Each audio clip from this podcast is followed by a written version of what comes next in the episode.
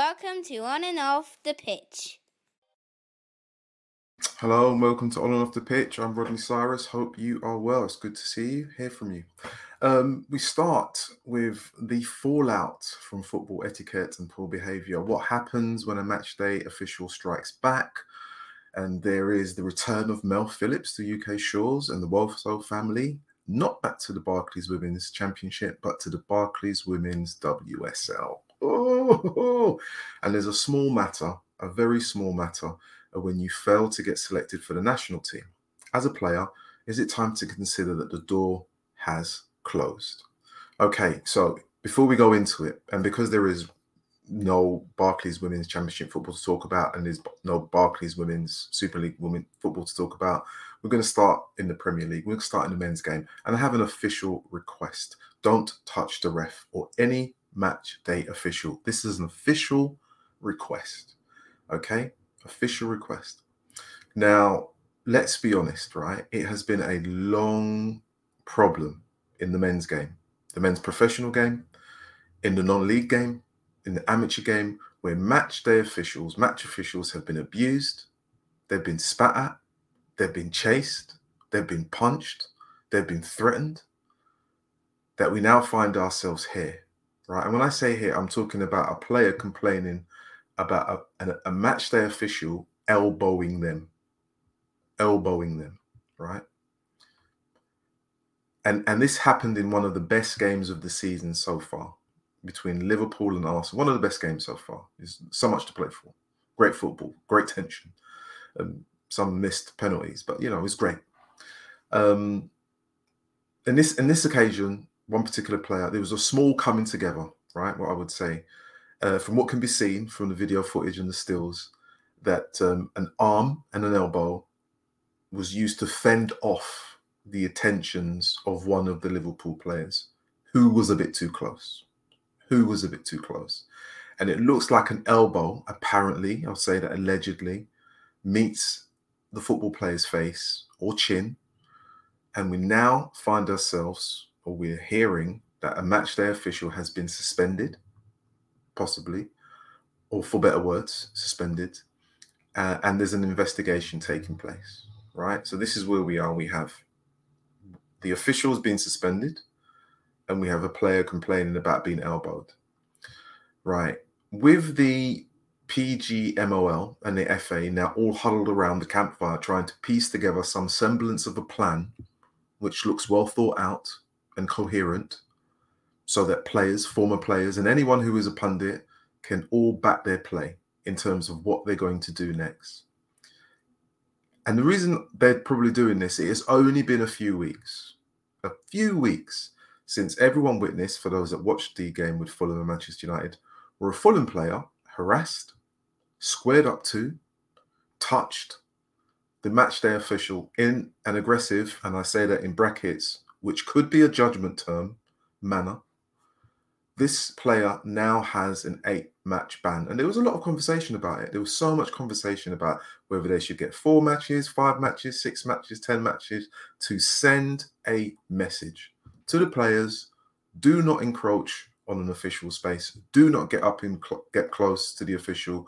Do not go to the official unless you are the captain, possibly. I think those are the rules. But anyway, and there's so much talk about role models, you know, in football, role models so with that, that happened a few weeks ago, and then the punishment that was, you know, laid out for everyone to see for this player to get eight matches banned, and everyone kind of like nodded along and said this is the right thing to do.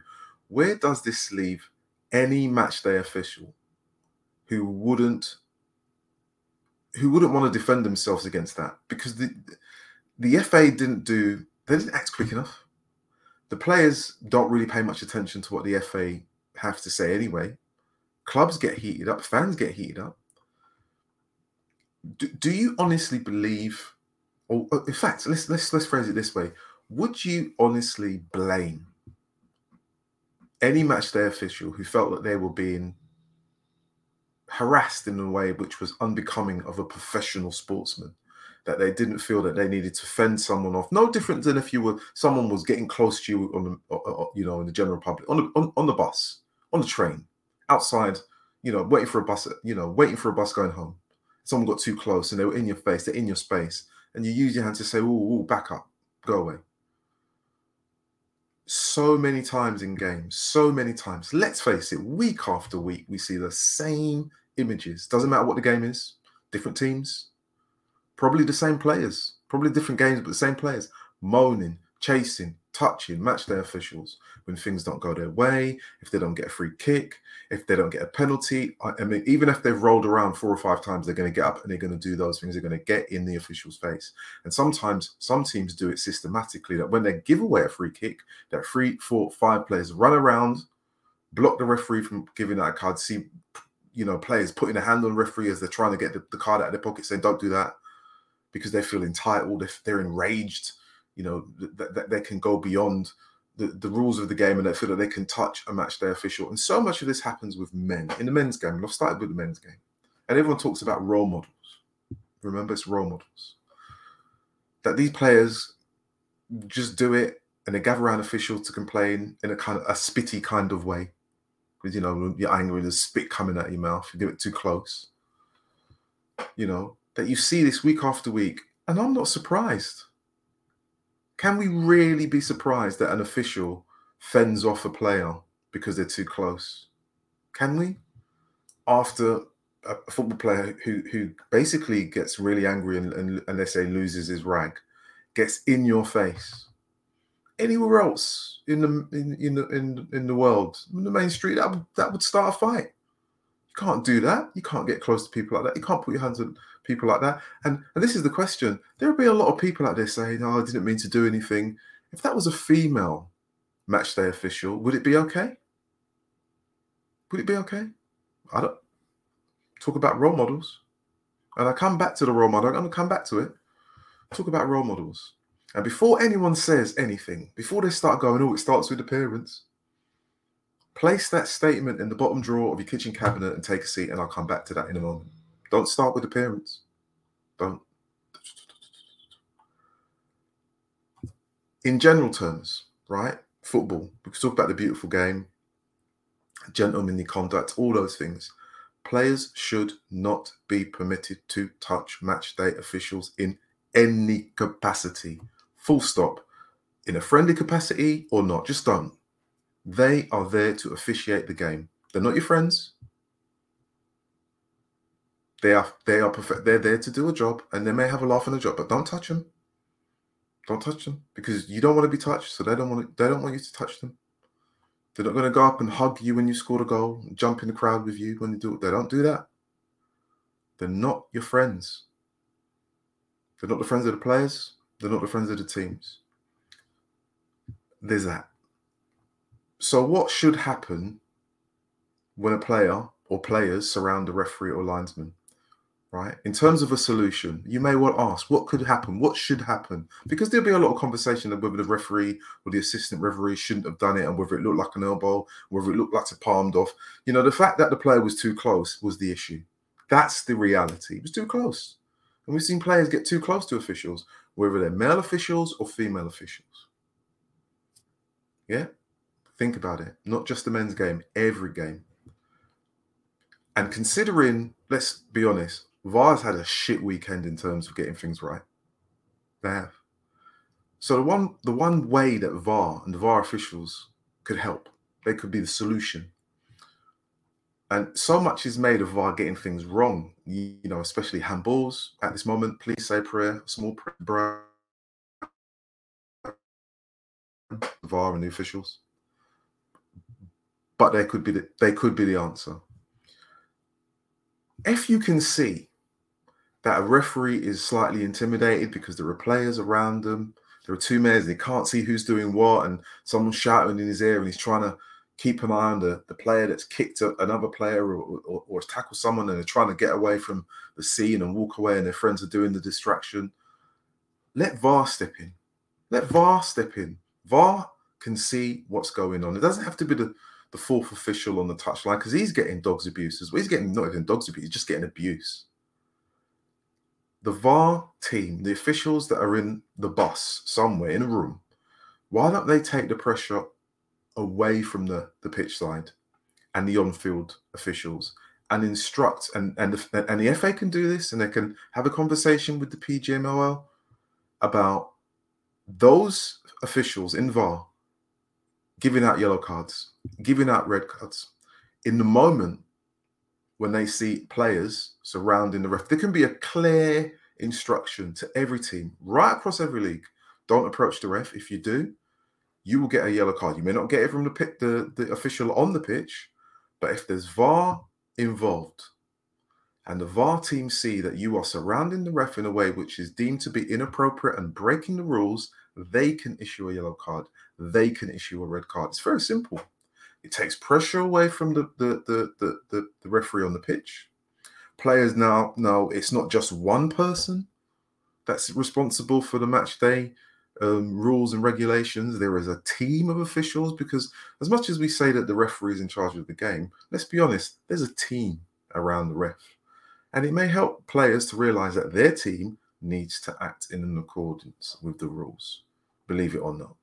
You know, and if, and let's go back to VAR, and if VAR issue a yellow card, they can, you know, when they're doing the offside, the old dodgy line where they're rocking it backwards and forwards for about 30 seconds.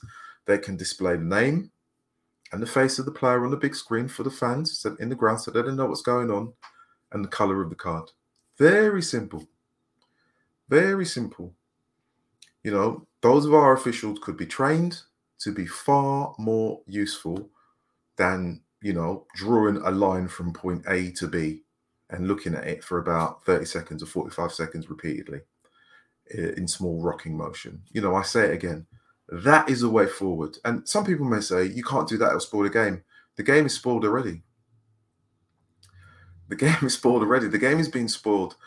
And people just want to say it'll spoil the game. They only talk about the professional game. The game is spoiled at every level because, as stated right at the beginning, week in, week out, there is an official who's probably been punched, chased, spat at, kicked, harassed just for, for, for refereeing the game. And a lot of people say the referee shit, but no one wants to be a ref. It takes a certain character to go and be a referee.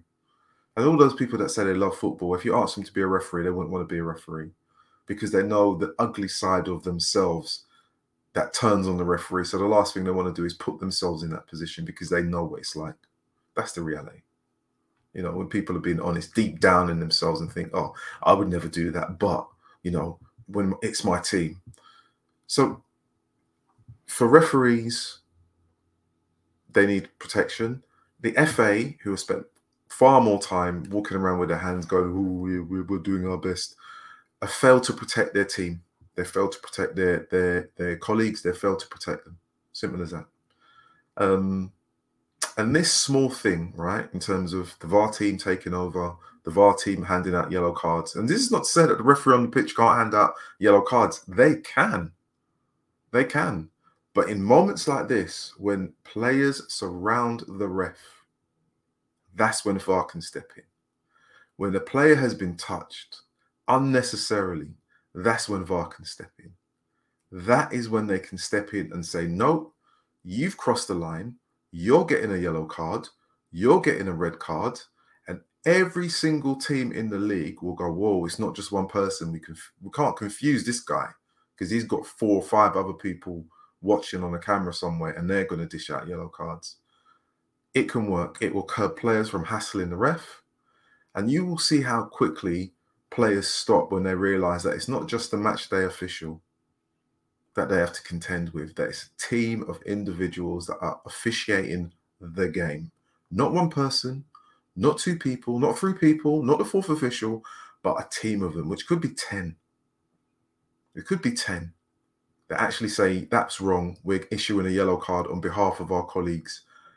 You do it again and you're gone. Simple as that. So if you get three people circling the referee, all three could get a yellow card. Up on the screen, boom. No more dissent.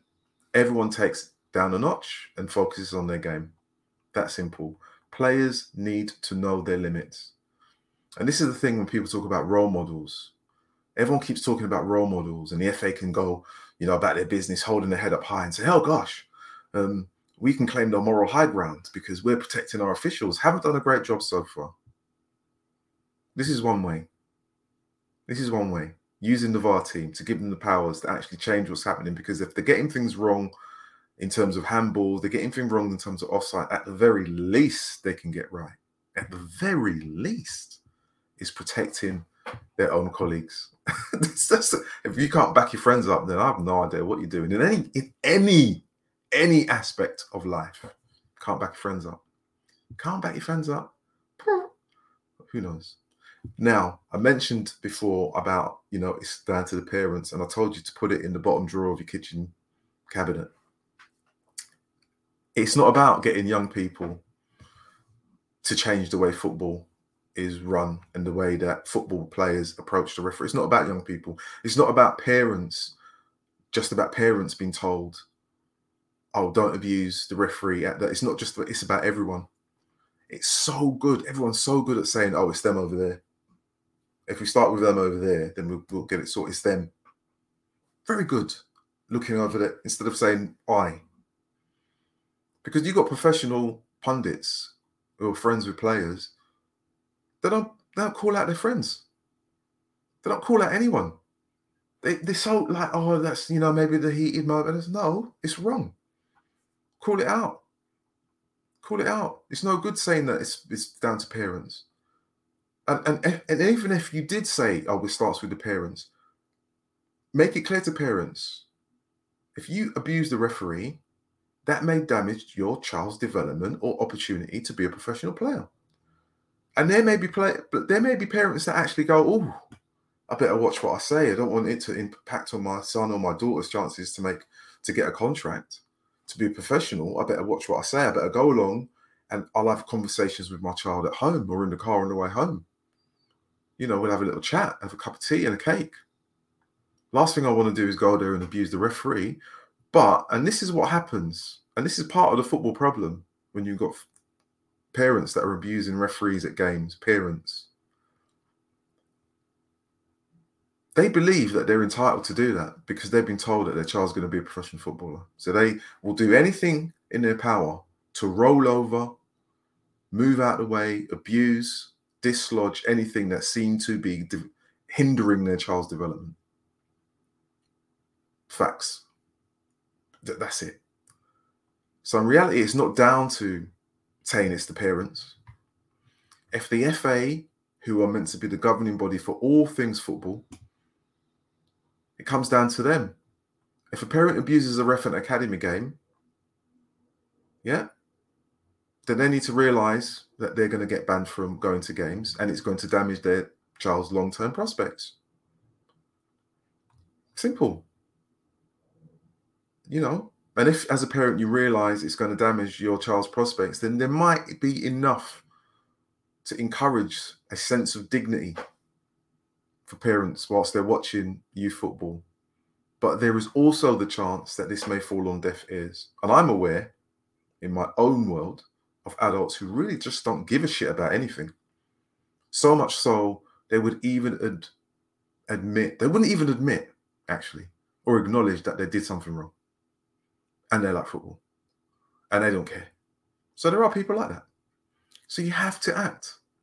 You have to be strong. The FA is down to the FA. Simple as that. It's not just stand up, but it's not about going over there. It's not about them. It's about if this is the game is governed by the, the football authorities, if the FA, if they're meant to govern it, then govern it. If they're meant to set out the rules, then set out the rules and follow them and make sure everyone else follows them. And then you won't have players circling the referee thinking they can get away with it because that's what's happened. And this whole kind of like role model and good behavior, let's call it what it is, is bullshit. They've not done their job. They've seen it week in week. Any recording of a game this season, you can go and watch any team, any of the top teams you'll see a, one particular team doesn't matter. As soon as they get a free kick, round the referee.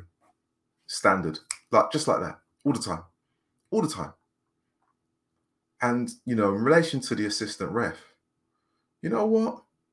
Maybe if more referees were built like bodybuilders. Yeah? And elbowed people for getting too close, then maybe if the FA don't do it, maybe the players will get the message. Don't mess with this guy. He's mental.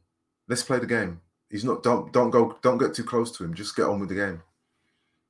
Simple. Very simple. And that could be the answer. But anyway, Um, we're going to move away from men's football and elbows, arms and elbows. Was that last week? I think it was this week. And we're going to go and talk a little bit about someone who's returned to the UK shores.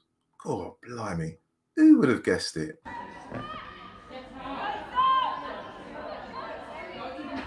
Go big! Go big.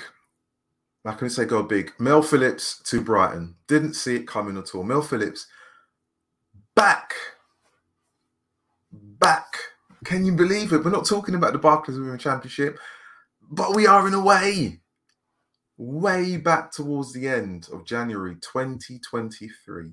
Mel Phillips left London City Lionesses. Everyone was like, oh my gosh, how so soon? They were so close. They were doing well. They were at the top of the league. They were challenging. They still are.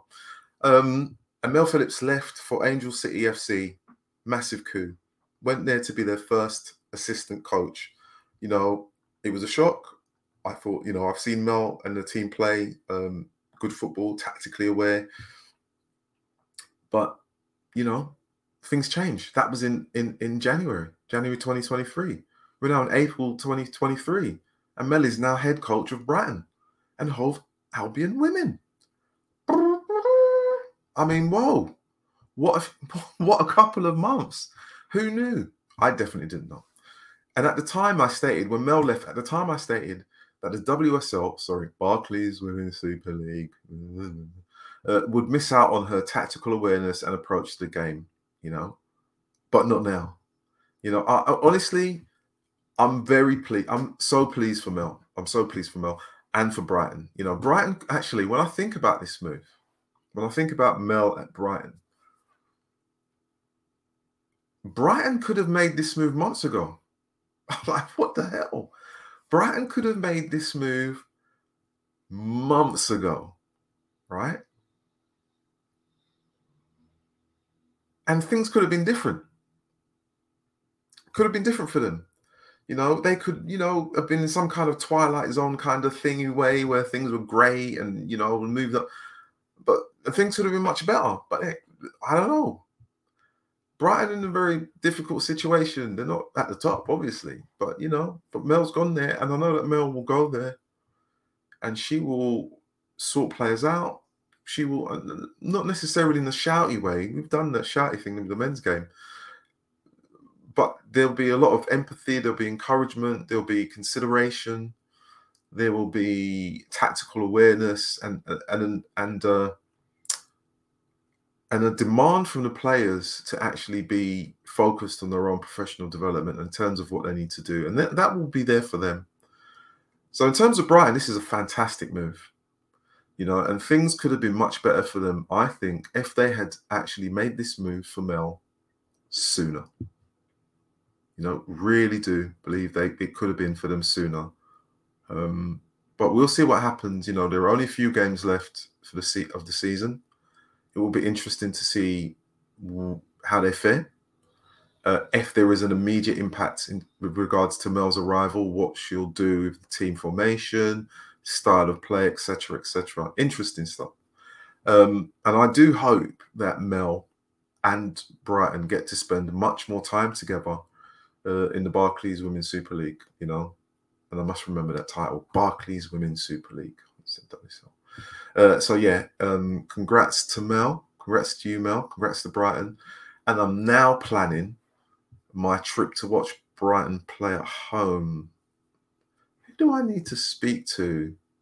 To who do I who do I need to speak to to sort that out? Ah, yeah, yeah, yeah, yeah.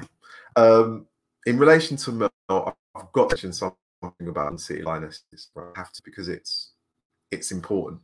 Not important, but I feel I need to. Um, I mean, London City Lionesses still have things to play for, right? In the Barclays Women's Championship.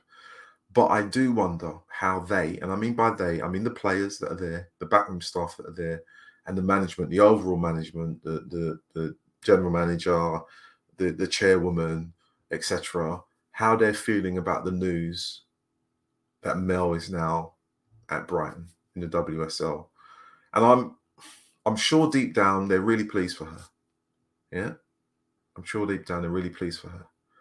But I also think or believe that deep down on a similar level that they, and I mean they as the players, the backroom staff and the management, that they were there with her as as well. They were there with her now, in, in as a team, as a collective, as a as a body. Um, both have their own separate journeys now, but I, I'm going to say they probably wish they are, and they still have it within their own hands to get to the Barclays Women's Super League and and what and you know what happens for the rest of the season will be very very interesting. Um, but yeah, congrats to Mel, congrats to Brighton, and um, yeah, thoughts for London City Lionesses.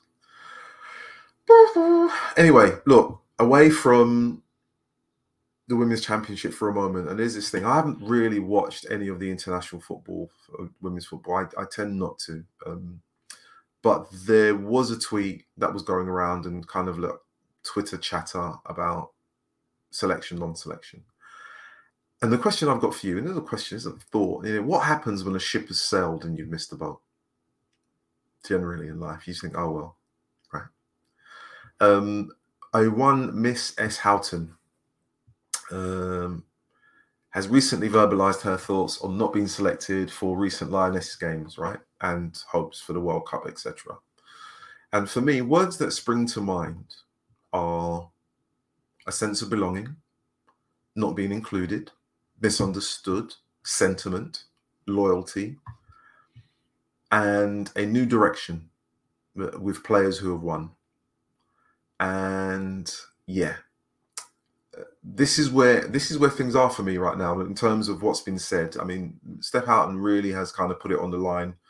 Um, there's a Twitter video of her. I think she's on um, one of the radio channels, and she's interviewed about the hope and what she wants to know, and you know, hope that she's included. She's she can't change anyone's mind, and um, the reality is in in in terms of of the, the, the successes that the Lionesses have achieved under the new manager is that when it came time to to team selection for the tournament, she wasn't she wasn't fit. She wasn't fit enough.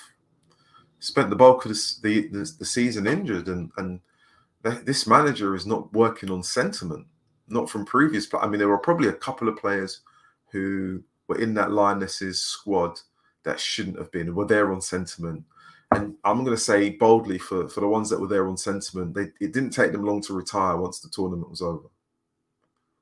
Um, and I, I, think with the, the, body of players that that were um, put together for that for that tournament, they probably would have won regardless of the players. I mean, it's just the mentality that the, the manager has, has, has brought into the squad is clear to see. Even though I don't watch all the time, I'm really not watching them, but I'm just going to say that and I think if you were a player and you had been previously picked because you were the captain of England and you were the captain uh, of your club and you've been injured for a long, long time, and you get to a point and there's a change of manager, the manager is coming in fresh. There's, they've got no sense of sentiment, they have no sense of loyalty, and they don't really understand the point of view that a player may have in terms of why they're not being picked, and they're they're raising a concern as to why haven't I been picked.